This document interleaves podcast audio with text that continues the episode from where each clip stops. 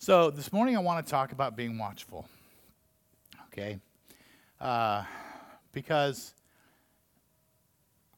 I just can't help but look around and see all the things that are happening in this world and recognize the necessity of being watchful. I mean, we have to be watchful for many different reasons. God gives us many scriptures, and I'm going to read through a few of them here in just a minute. But God gives us the command to be watchful for many different reasons. But I can tell you, if there's the, if we're not watchful now, we're going to be lost. If we don't have our heads up looking for the return of God, return of the Lord, then then we could miss it. You really won't miss it because every knee will bow and every tongue will confess that Jesus Christ is Lord. But God calls us to be watchful. He calls us to look for his return. He calls us to, to, to do the work of the ministry. He calls us to do many things to operate and to function within his spirit, within his power, and be watchful, waiting for that return. And I'll tell you what, we are closer today than we've ever been before in history to the Lord's return. If for no other reason than today is today and yesterday is over with. So we're closer today than we were yesterday, right? I mean, just that simple reason. But I'll tell you what, we're closer today because of all the things that are happening in this world right now. When you begin to look around and you begin to see the signs and you begin to see the things happening in this world and you begin to look at Scripture, which we're going to do some today, uh, about the signs and the things that are going to happen in this world before Jesus' return, you see those things happening. And, church, it's our responsibility as believers to be watchful. And he calls us to be watchful for many, many reasons. And I want to read you through some verses. 2 Timothy 4 5 says this But you, keep your head in all situations. Endure hardship, do the work of an evangelist, discharge all the duties of your ministry. Matthew 25 13 says, Therefore, keep watch. Being watchful. Therefore, keep watch because you do not know the day or the hour. 1 Thessalonians 5 6 so says, So then, let us not be like others who are asleep, but let us be awake and sober. That awake and sober is basically awake and watching, awake and watchful, aware of what's going on, aware of what's happening in the world, aware of where we are and where we're headed. Okay? Luke 21 36 says, Be always on the watch. Doesn't get much more clear than that, right? Be always on the watch and pray that you may be able to escape all that is about to happen and that you may be able to stand before the Son of Man. Mark 13 33 says, Be on guard, be alert. You do not know when that time will come.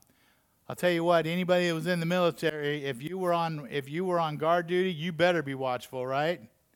All right? It's the same thing as believers. Look, we may not have been in the worldly military, but we are in God's army. Amen. And we better be on watch and we better be on guard. 1 Peter 5 8 says, Be alert and of sober mind. Your enemy, the devil, prowls around like a roaring lion looking for someone to devour.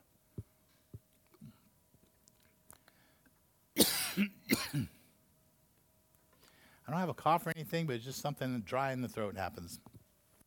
Anyway, I told you a couple of weeks ago when I was talking about God's testing that I'm a why guy. I'm the guy that wants to know why. I don't know if I said this two weeks ago or not, but I was that little brother that went, why? Why? Why?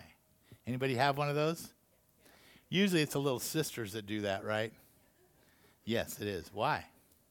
And now I have students that do it to me. Why? Because I'm going to rip your head off if you don't.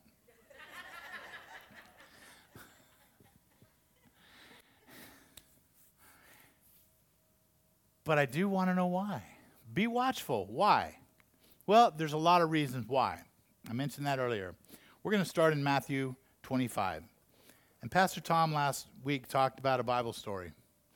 And this is another Bible story. This is a parable. It's a parable of the ten virgins. And I'm not going to read through the story, but it is in Matthew 25, the first half of the, of the chapter. And it talks about ten virgins. that were going out to meet the bridegroom. They knew the bridegroom was coming. The bridegroom was on his way. Didn't know how long he was going to take, but they knew he was coming. Now, five of those virgins brought their lamps and they brought a jar of oil.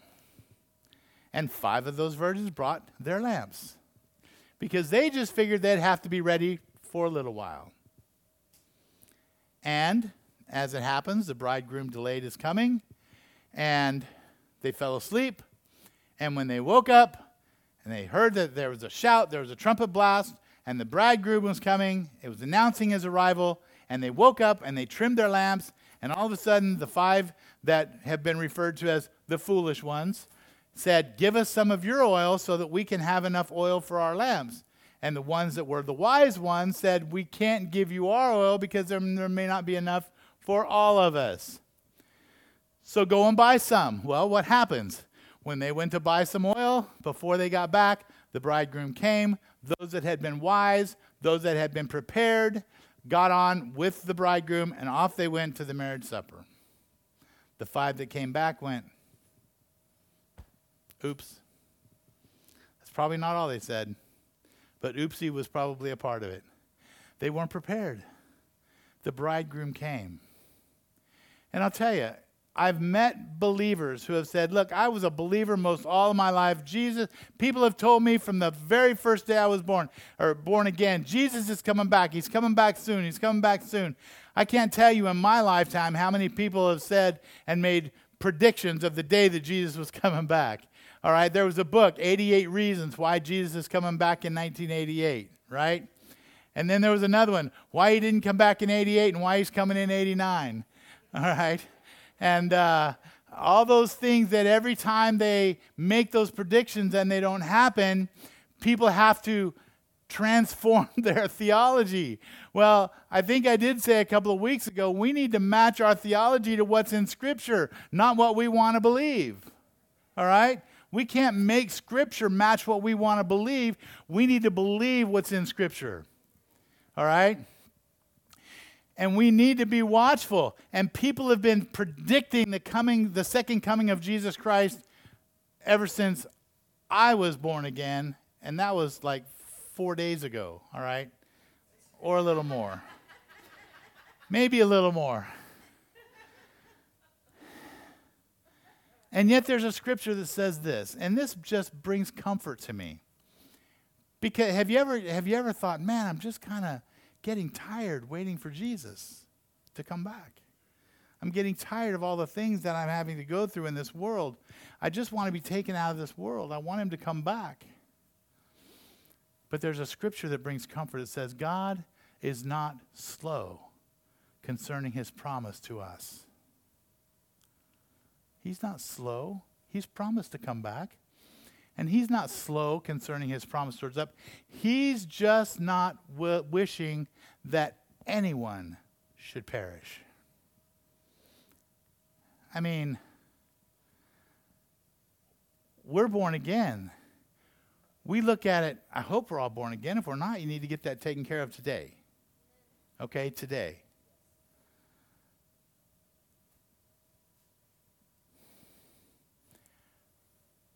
But as those of us that have been born again for a while, we think, God, how long is it going to be?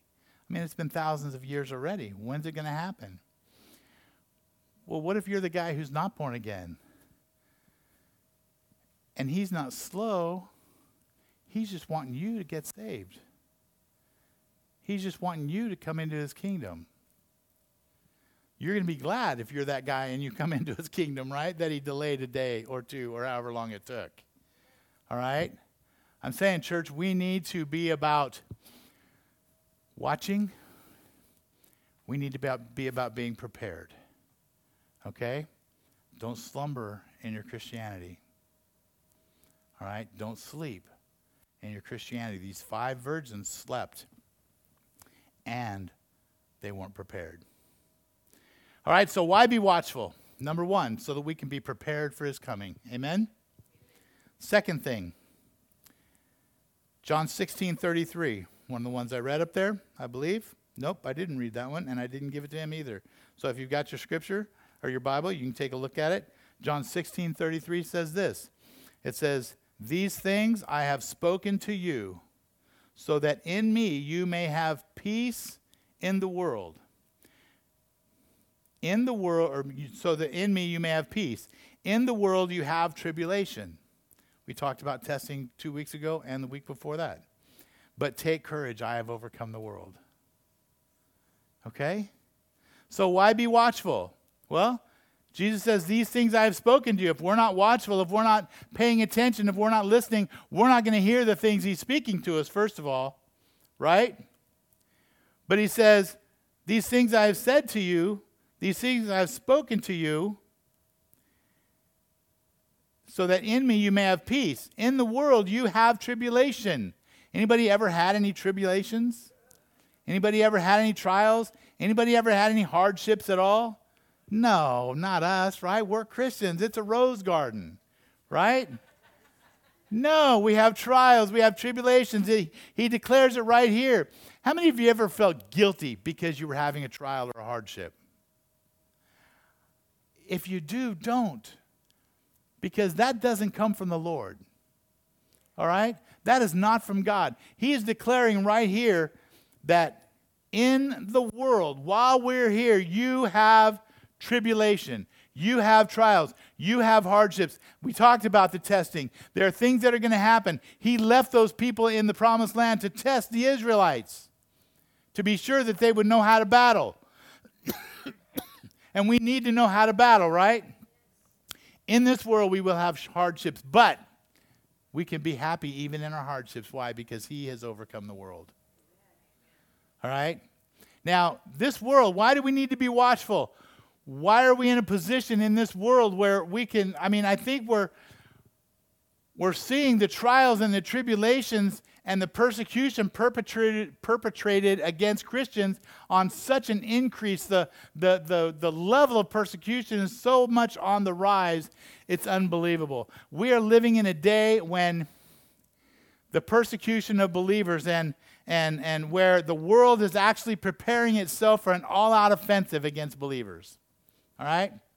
I'm telling you, the world is preparing itself for an all out offensive against Christians, against those who speak the name of Jesus. We spoke the name of Jesus this morning over everybody in this room, over everybody watching, over our families. We praised him, we glorified him. And the world does not like that. And the enemy of this world does not like that. And he's going to do what he can do to draw you away from that, to drag you away from that, kicking and screaming if that's what he has to do. He does not want you watching and waiting on Jesus. He does not want you spending time in the presence of God. He wants to destroy you. We're going to get there in a minute.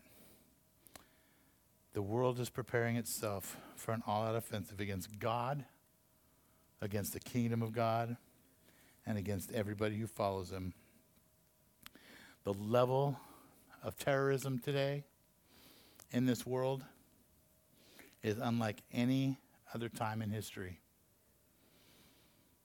They're focused on the annihilation of Christians.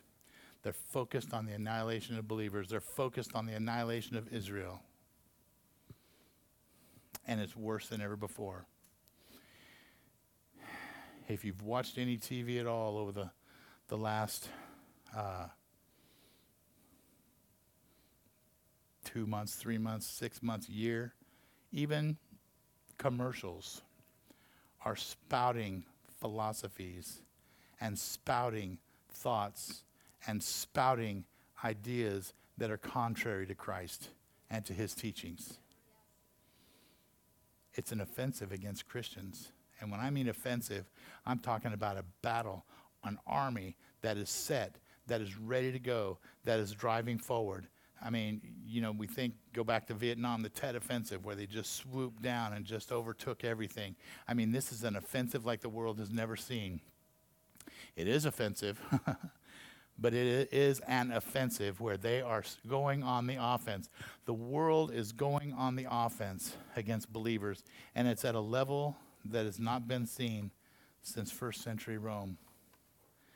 And first century Rome, if you don't know what happened there, I mean, the Roman emperors were crucifying Christians in the Colosseum. They were feeding them to lions. They were putting them in and having, you know, setting bears on them and, and just anything they could do to entertain themselves as they killed believers, as they killed Christians.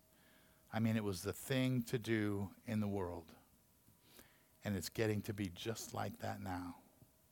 I mean, we may not be thrown into a coliseum with a bunch of lions and have to fight our way to survive. But I'll tell you what, the enemy is doing it a little more subtly this time.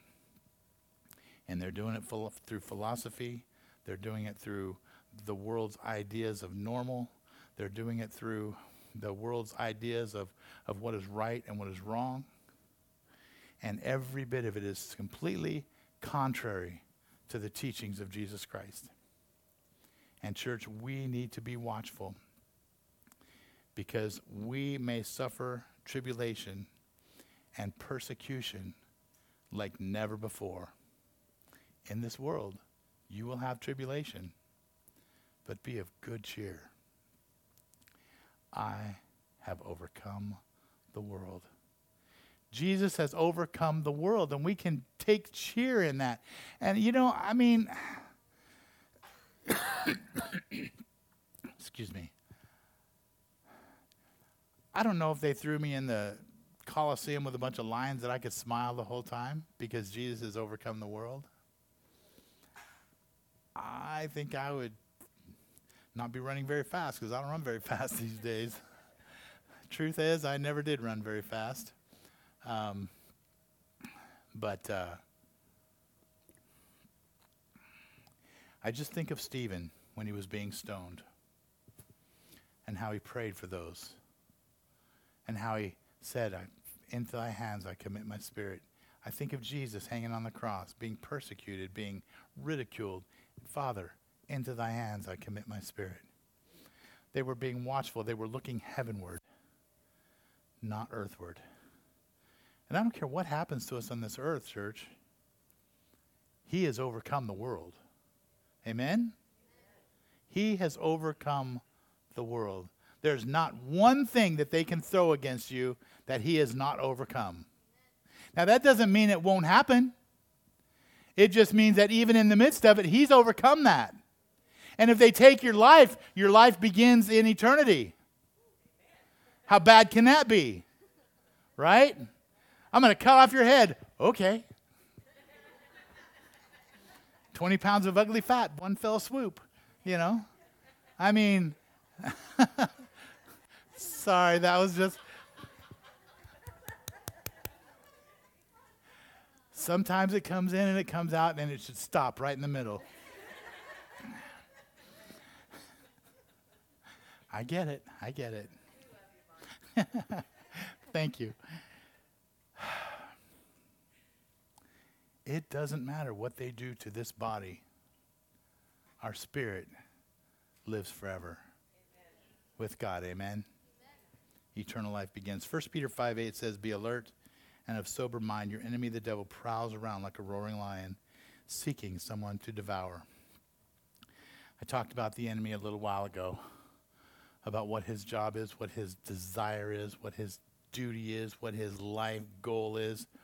He wants to be God. That's what got him kicked out of heaven. He wanted to be like the Most High. And he still does. He's not giving up on that. And the only way he can do that is to get rid of Christians who don't follow him. So he's looking to destroy you. He seeks, stalks about, it says, like a roaring lion, prowls about like a roaring lion, seeking someone to devour. What does a lion do when it's on the hunt?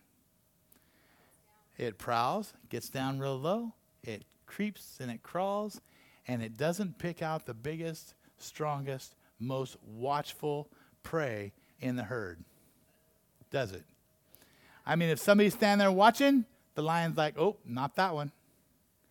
It picks out the small, the weak, the slow,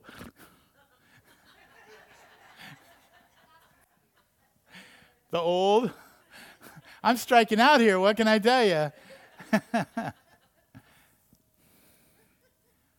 a lion doesn't attack something that is strong and might inflict some pain and might inflict some injury because they have to live to, to, to hunt another day. Church, we need to be strong and we need to be watchful. All right? Now, if you think about predator and prey, easiest way to tell the difference is this predator's eyes are facing forward, prey's eyes are on the side. That's so they can watch for the predators. All right? Our eyes are in the front. That's because we don't have to be prey. What we have to do is pray. Different spelling. But we have an enemy who thinks he can destroy us anyway. The Bible also says in John 10 that the thief comes to steal, kill, and destroy. That's what he comes to do. That's what he wants to do. Jesus says, But I've come that you might have life, and that life eternal. That's what we're looking for. And our eyes are fo- facing front because we want to have our focus on heaven. We need to look to the hills to where our life comes from. Our redemption draws nigh. It's coming from heaven. We need to be looking up. We need to be focusing our gaze on Him. But at the same time, we need to understand what's happening in the world around us. And we need to be watchful. And we need to be watchful so that we can be prepared, like five of the virgins were. We need to be watchful so that we can understand what some of those trials and what some of those tribulations are. We need to be watchful so that we can see that lion that's creeping up in the bushes, in the grass, that's taller than the, the, the, the, cat is, that's coming up to try to get us. The enemy doesn't just walk up to your face and say, Hey, I'm the devil, I'm here to destroy you. Because if he did, you'd rebuke him in the name of Jesus and he would have to flee. Because at the name of Jesus, they have to flee. That's why we invoke the name of Jesus when we're praying and when we're casting out demons and when we're dealing in spiritual warfare. It's not in our power, it's in His power. It's in the name of Jesus, it's in the power of the Holy Spirit that we're able to even fight against the enemy. And our responsibility, church, is to remain watchful, to understand, to see, to know, to be ready, and to be alert and of sober mind. Matthew 24, 3 through 14. And I am going to read this one to you because I didn't put it all up there. I don't think. Do we have it all up there? I don't. All right. Well, I don't have it all right here, so I'm going to get to it anyway. All right, chapter 3 it says, As Jesus was sitting on the Mount of Olives, the disciples came to him privately. Tell us, they said, when will this happen? Talking about his coming, his return. And what will be the sign of your coming and the end of the age? Jesus answered, Watch out. Be watchful. Right? Watch out that no one deceives you. For many will come in my name, claiming, I am the Christ, and will deceive many. You will hear of wars and rumors of wars, but see to it that you are not alarmed. Such things must happen, but the end is still to come. Nation will rise against nation and kingdom against kingdom. There will be famines and earthquakes in various places. All these are the beginnings of birth pains. Then you will be handed over to be persecuted and put to death, and you will be hated by all nations because of me. At that time, many will turn away from the faith and will betray and hate each other. And many false prophets will appear and deceive many people. Because of the increase of the wickedness, the love of most will grow cold, but he who stands firm to the end will be saved. If you want to start taking a look at the signs of the end of the age, read Matthew 24. Now, when I just read through even that 3 to 4, 3 to 13, did any of that sound like what's happening in our world today? It absolutely did. And it absolutely does. And he says, Be watchful. It seems like the world, Christians, verse 9 says, Christians will be hated by everyone. in church, it seems like the world is getting closer to this reality every day. In my own lifetime, and I mean, I'm not, you know, a thousand years old. In my lifetime, I have seen our society go from a society that where Christianity was kind of the norm. That was kind of the thing that people expected. I mean, people got up on Sunday morning and they went to church. And, you know, if some of the lifestyle sins and some of the things that were happening that were against Christianity, they kind of lurked in the shadows a little bit. I mean, that's, I mean, in, in, in my little small town that I grew up in, Santa Paula, when I was a little kid, and Taft, you know, after that, another small town. I mean, that's just how it was. People were believers. People were Christians. People were kind of expected to, to, to, to get up on a Sunday morning and go to church and worship God and, and to be believers. And um, today, those same sins that might have been lurking in the, in the shadows are blasted on the airwaves. They're blasted on the billboards. They're put right out in front of us to say, Here I am. What are you going to do about it? Actually, I think more than that. I think they're actually there to say, Here I am, and there's nothing you can do about it.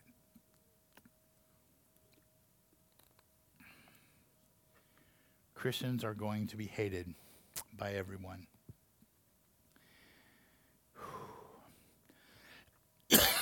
to be a Christian these days and we kind of live in sometimes a Christian bubble. You know what I mean? I get that. But to be a Christian um, these days can lead to persecution like never before. It can lead to ridicule like never before. People would have been s- scared to stand up and make fun of a believer because everybody else in the room probably was a believer too, and they might have jumped on him and put the whoop on him. You know? Not anymore. I mean, it's not like if you walk into a a, group of people and you stand and declare you're a believer and you're a Christian, many of them are liable to just laugh at you. I mean, it's just the truth of where our world has come to. And Matthew 24 shows us as a sign of the end of the age. Church, we have to be watchful for these signs. We have to understand the signs around us. We have to understand what's coming. We have to understand what it means when these things happen and what exactly does it mean? It means Jesus is coming back. And, church, before Jesus gets here, we've got business to do. All right? And I'll get there in a few minutes, too. All right? But Christians are going to be hated. We're going to be handed over to be persecuted. And here, you know, this this that section of verse that says you'll be handed over to be persecuted and Christian will turn against Christian. And believers will turn against believers. And it says that false prophets will arise and they will stand and they will speak and they will draw many away from the faith. Church, the Bible declares they will know we're believers by our love. We cannot get to a point to where believer turns against believer. All right? We just can't. But the Bible says many will turn away from the church. Many will turn away from the faith. How do you how do you stay away from that? How do you stay away from being one of those many? You're watchful. You're prepared. You're ready. You understand the times. You see the signs. You know what it's all about. I mean, if you think about choices that you have to make long before you have to make the choice, and you get it set in your head what choice you're going to make, then when you get to that point, the choice is way easier to make. All right? It's just a fact. I mean, if you wait until you get to the point of decision and you haven't thought about it, then you're like, rut What do I do? You know, what am I going to decide? Which way do I go? And it's easier for the enemy to draw you away. It's easier for, for, for peer pressure to get you to their side. It's easier for people that are pushing you and pressing you and persecuting you to draw you away from what it is that you would want to decide if you had the time to choose. So, my, my point is, I guess, this morning, church, is be watchful. Begin to think about those choices. Understand we're going to be persecuted. Understand that people you know and people you love, and, and heaven forbid that it's anybody in this church that goes Christian, turns against Christian. But even if that happens, we have to understand as we're watchful that we made a decision that we're going to follow Christ no matter what. No matter what, no matter where, no matter how, no matter how bad even if they hand you over to be persecuted to the point of death. And they lay your head on a block. and they say, Are you going to renounce Christ? Or are you going to profess Christ? Renounce Christ and live, profess Christ and die. If you've decided ahead of time what your choice is going to be. I'm not telling you it would be an easy choice to make at that moment, but it would be the right choice. I'm going to profess Christ. And here's what they don't get profess Christ and die right now, but live for eternity. Deny Christ and live right now, but death for eternity. They don't quite get that. But, church, we have to be watchful and we have to be prepared and we have to be making those choices ahead of time. Verse 12 is one of my least favorite verses in Scripture. Not because I don't like it, not because I don't agree with it, but because of the truth of it. Matthew 24 12 says, Because of the increase of wickedness, the love of most will grow cold. Think about the corporate church. How many believers confess Jesus? How many people declare that they love Jesus? And this says that in the last days, when the persecution happens, when the trials really ramp up, when the tribulations are really tough to the point even maybe of death, it says, because of the increase in wickedness, the love of most will grow cold. Church, be a part of the few. Don't be a part of the most. Don't be a part of the most.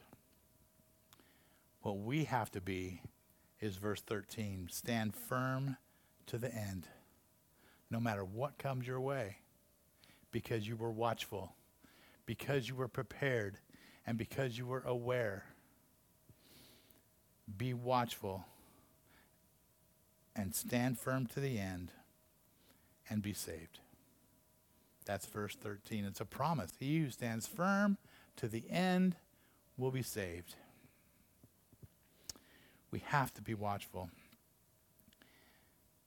And verse 14 says, This gospel of the kingdom shall be preached to the whole world as a testimony to all nations, and then the end will come.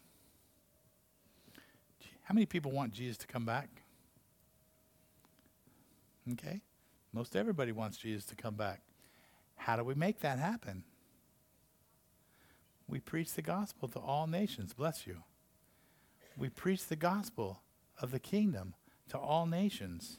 He says it right there. And this gospel of the kingdom shall be preached to the whole world as a testimony to all nations, and the end will come. Now, the word nations there is not countries, it's peoples, ethnos, people groups. All right, we need to be reaching people for Jesus Christ. Amen. And that takes us to the last section that I want to go through. 2 Timothy 4 5. I read a little while ago. Says, But you keep your head in all situations. Keep your head. When tri- tri- trials happen, when tribulations happen, keep your head. You've thought it through. You knew what was coming. You've prepared yourself spiritually, emotionally, even physically. All right? But you keep your head. Because you've done all the things, because you've been watchful, we can do this. We can keep our head. Now, we may not keep our head, but while we're still here, we can keep our wits about us. That's what it's talking about. Keep your wits about you. All right? Keep your head. Don't let the enemy drag you down. Don't let the enemy drag you away. Don't let the enemy drag you to be one of the most. All right? Keep your head in all situations.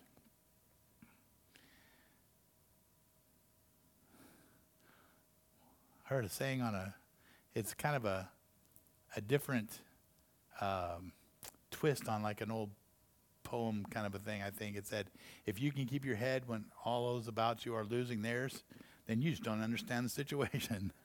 all right? But, church, we can understand the situation and still keep our head because we're prepared and because we're watchful. He says, But you keep your head in all situations, endure hardship. We're going to have it. Why not plan to endure it? Right? I mean, why give in to it? I mean, many people raised their hands and said, I've, I've endured hardships already. We got through them, right? They're not over, are they? We're going to endure them again, right? Lord willing. If not, He's going to take us away and then we'll be through with them. Nothing wrong with that. But He says, You keep your head in all situations, endure hardship, do the work of an evangelist, discharge all the duties of your ministry. Why do we need to be watchful? What is another reason? What is another why that we need to be watchful? It's so that we can have our head in all situations. It's so that we can be prepared. It's so when all things around us are in chaos, when everything else is going crazy, we can do what it is He's told us to do right here. We can do the work of the evangelist. Remember, I said a little while ago, this gospel of this kingdom will be preached to all the world as a testimony to all nations. And then the end will come. We cannot ever stop doing the work of an evangelist. We can never stop sharing the gospel of Jesus Christ with people. Excuse me. We can never stop living the life of Jesus Christ in front of people. You may never open your mouth to share the gospel with somebody. But if you're living the gospel in front of them, that's powerful. That is powerful. Now, I'm not telling you it's, not, it's okay to not share the gospel with people. I'm telling you, if God leads you to share the gospel with somebody, then you share the gospel with somebody. But more importantly, every day of your life, you live the gospel in front of them. Amen? You, can you do that? We live the gospel in front of them. We do the work of an evangelist. Now, maybe you're not an evangelist. God called some to be, be evangelists, pastors, apostles, prophets, teachers. There's many different things God's called us to do. What if you're not an evangelist? Well, at least you can live the life of Jesus Christ. That's something we should all be doing, right? But maybe you're not the guy who stands up on a stage and says, Jesus is coming soon. Jesus was, was, was born of a virgin. He, was, he lived a life that was perfect. He was crucified on a Christ, and the third day he rose from the dead. And when he rose from the dead, he defeated death, hell, and the grave. And as he defeated that, he defeated it for you so that your sins could be forgiven. That's the gospel, right? All right, maybe you're not the guy who stands up and proclaims that. Maybe you're not the person who goes to work and proclaims that to everybody you know but it doesn't leave you out. Because we've all been called to a ministry if we're in the kingdom of God. And we all have different ministries. Nothing wrong with that. It says, discharge all the duties of your ministry. Church, in the last days that we are living in, I am convinced of it we need to keep our head about us. And the only way we can do that is if we are focusing our attention on Him. The only way we can keep our head is if we have confidence in knowing who we are in Christ. And we can only know that because we've been watchful and we are continuing to be watchful. But in the process of that, we can do everything that God has called us to do for our ministry, whatever that is. And can I tell you this? The world needs your ministry. You know, Pastor Tom, when we do communion, he says, I need this, right? Well, we need Jesus. And we need to share him with the world. And this is going to be the tough part. We need to share Jesus with a world that hates us. We need to take the most precious thing we have and give it to people, offer it to people who hate us. That's what God's called us to do. Sounds kind of tough, doesn't it? Nobody wants to give something great to somebody who hates you. Aren't you glad that somebody gave it to you? I mean, if somebody gave it to you, then can't you give it away to somebody else? Best thing about the gospel, you can give it away and you still have it. Just like smiling at somebody. You give it away, but you still got it there. Right? Discharge all the duties of your ministry. Church, we need to wake up. That's really what this is all about. We need to wake up. We must wake up. Believers, we must wake up. If I can get the worship team to start heading this way. We must have our eyes on Him as we face situations, church, that we have never faced before.